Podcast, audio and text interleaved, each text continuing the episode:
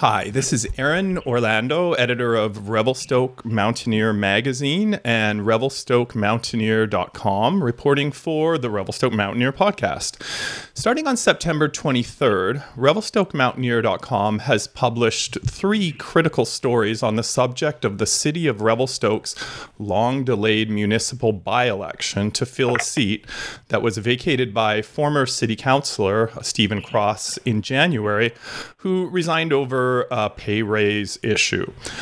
The stories have questioned why there had been no word from the city on the by election, what's happening with the by elections in City Hall, uh, a lack of response from the city from our initial inquiries, and also official city responses. Today, October 8th, City of Revelstoke Mayor uh, Gary Sulz joins me on the podcast to hopefully get to the bottom of the matter. Gary, thanks for joining me. All right, Aaron. So, Gary, it's October 8th. Looking forward, when are voters going to find out about the plan for the by election? I'm waiting. Uh, need to talk to staff about a report coming to council as to uh, selecting the uh, chief elections officer. So staff will make a recommendation or, or do that selection, and then uh, give us some reports, and then actually give some options as to what they feel is the best for uh, for the election. Um, so we're just working through that. Right now, we're at capacity issues. So many things going on, and uh, we want to get this done as quickly as possible. With COVID, we were delayed in getting that out. Um, you've made some reports uh, uh, moving forward that seem to uh, uh, have concerns for the community. I can uh, basically feel assured by staff that we're doing uh, the best that we can at this point in time. However, it looks or has looked that we've just been delaying things, and that's really not the case. So, will this be on the council agenda at the next meeting on Tuesday? I have no idea at this point. I'm waiting to hear, so uh, I, I can't answer that question. And the subsequent uh, meeting is after the provincial election, and that's why I asked. So, across BC, there have been, uh, about 11 other municipalities have scheduled their by elections since the new COVID protocols were unveiled in late July. Why hasn't the city of Revelstoke been able to uh, appoint a chief elections officer? Um, that's a good question. I think uh, we're just working through capacity issues with uh, which staff member is going to be best suited to deal with this and uh, be able to take it on, as well as make sure that we have the COVID protocols in. Um, some some communities have uh, more staff and the ability to get that done. So, um, it, again, you know, we want to get this done as quickly as possible. One of the things that you've said uh, in the past uh, in radio reports was that Elections BC had given the city permission to delay the election until after the provincial election. But in our conversations with them, they have said that in fact they don't have a mandate to be involved in that type of decision at all. Um, can you clarify? Has Elections BC given you permission to delay okay. the election until after the the by election until after the provincial election? So, as you know, uh, Elections BC and both the municipality or the municipal affairs ministry said they don't they don't have that ability to give us permission. The municipal affairs officer uh, or person does. Um, so my understanding is that Ms. Low spoke to them both and said, "This is the situation. Um, what, are, what you know? Do you feel that uh, that we can wait till after the uh, after the provincial election. They said, well, it's within the regulations to uh, to do that sort of thing, and it would be the prudent choice if you've got one of your councillors that's running. Um, so I took that personally as to mean that they gave us permission. Now I'm hearing that actually those words were my words that they gave us permission, and and I have to wear that, and and, and I believe that in their conversation with Miss Low that they they talked about doing it now or doing it after the provincial election because we have a councillor running for that party, and they said you know if if the uh, if you think it's prudent not to spend the money to do that and, and do a, do a second one if that's possible, then it's within the guidelines to do that.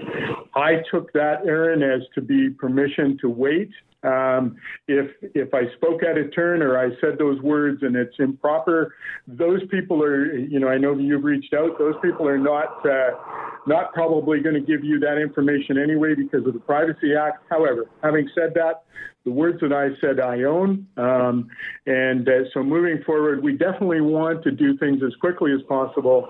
I felt uh, that uh, I had a conversation with uh, Nicole Cherlet that uh, are you going to fulfill your obligations to the city during the election process? And, and uh, she said yes. So I thought it would be prudent to to ask the municipal affairs and and elections BC through through Miss Low to see if we could just wait. Um, so she inquired on that, and they said it is within legislation to do that. So if I've uh, if I've overstepped my bounds by doing that, I thought it would be the best thing for the community. Um, so I definitely own that. So you you also mentioned on the radio, you mentioned just now, uh, Councillor Cherlet, who's a, a, candidate in the provincial election. You said that you had you know talked to her about this. Um, are you concerned um, that you know the unclarity around the by-election process which council has not had on their agenda since january there's been no opportunity on the record for council to discuss it is affecting a council member negatively either by perception that this was an opaque decision that favored her or through public perception that this has been a murky process or uh, like, are you concerned about the impact it would have on council members uh, for communication issues that are sort of seated with the mayor and senior administration? I, I don't. I personally don't believe so, Aaron. Um, my conversation with Nicole, I don't think there's any ad, advantage to her one way or the other. There is an advantage to the community if she were to win the seat to uh, to not have two by-elections. Um, if if she were to um, not win her seat, she still stays as a councillor. And we have one one by election for one to replace uh, the councillor that resigned, and uh, I don't feel that that having that conversation with her has clouded anything. I just wanted to make sure that um, she's going to fulfill her obligations to uh, the community as uh, as being elected.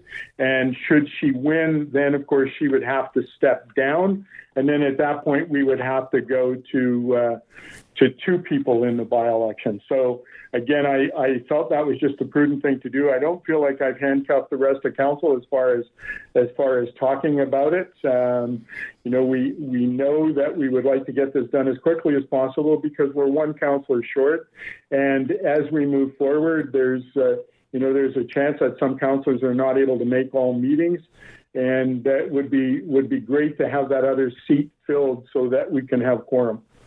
Okay.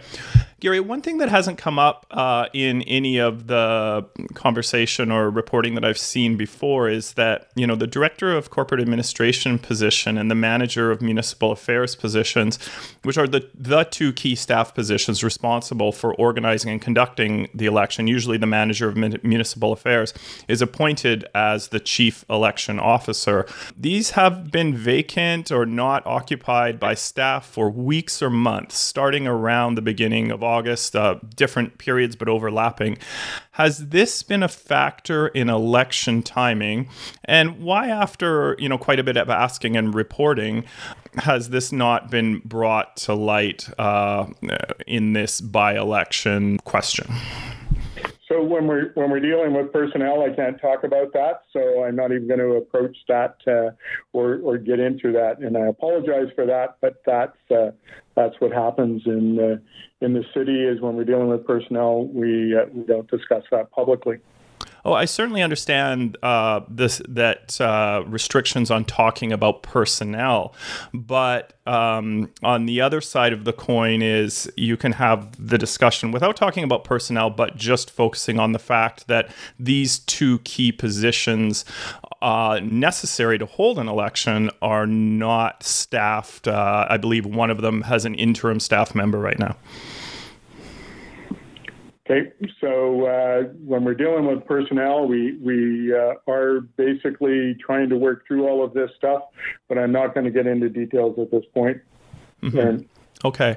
Um, I've got just got two more questions. Uh, so okay. the first one uh, is this going to be the by-election question? Uh, council has not had a chance to look at it. Is this going to be on a council agenda for them to discuss prior to the provincial election on October 24th?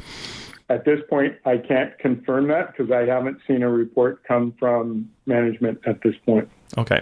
Gary, my last question is in retrospect, is there anything you would have done differently on this by election process?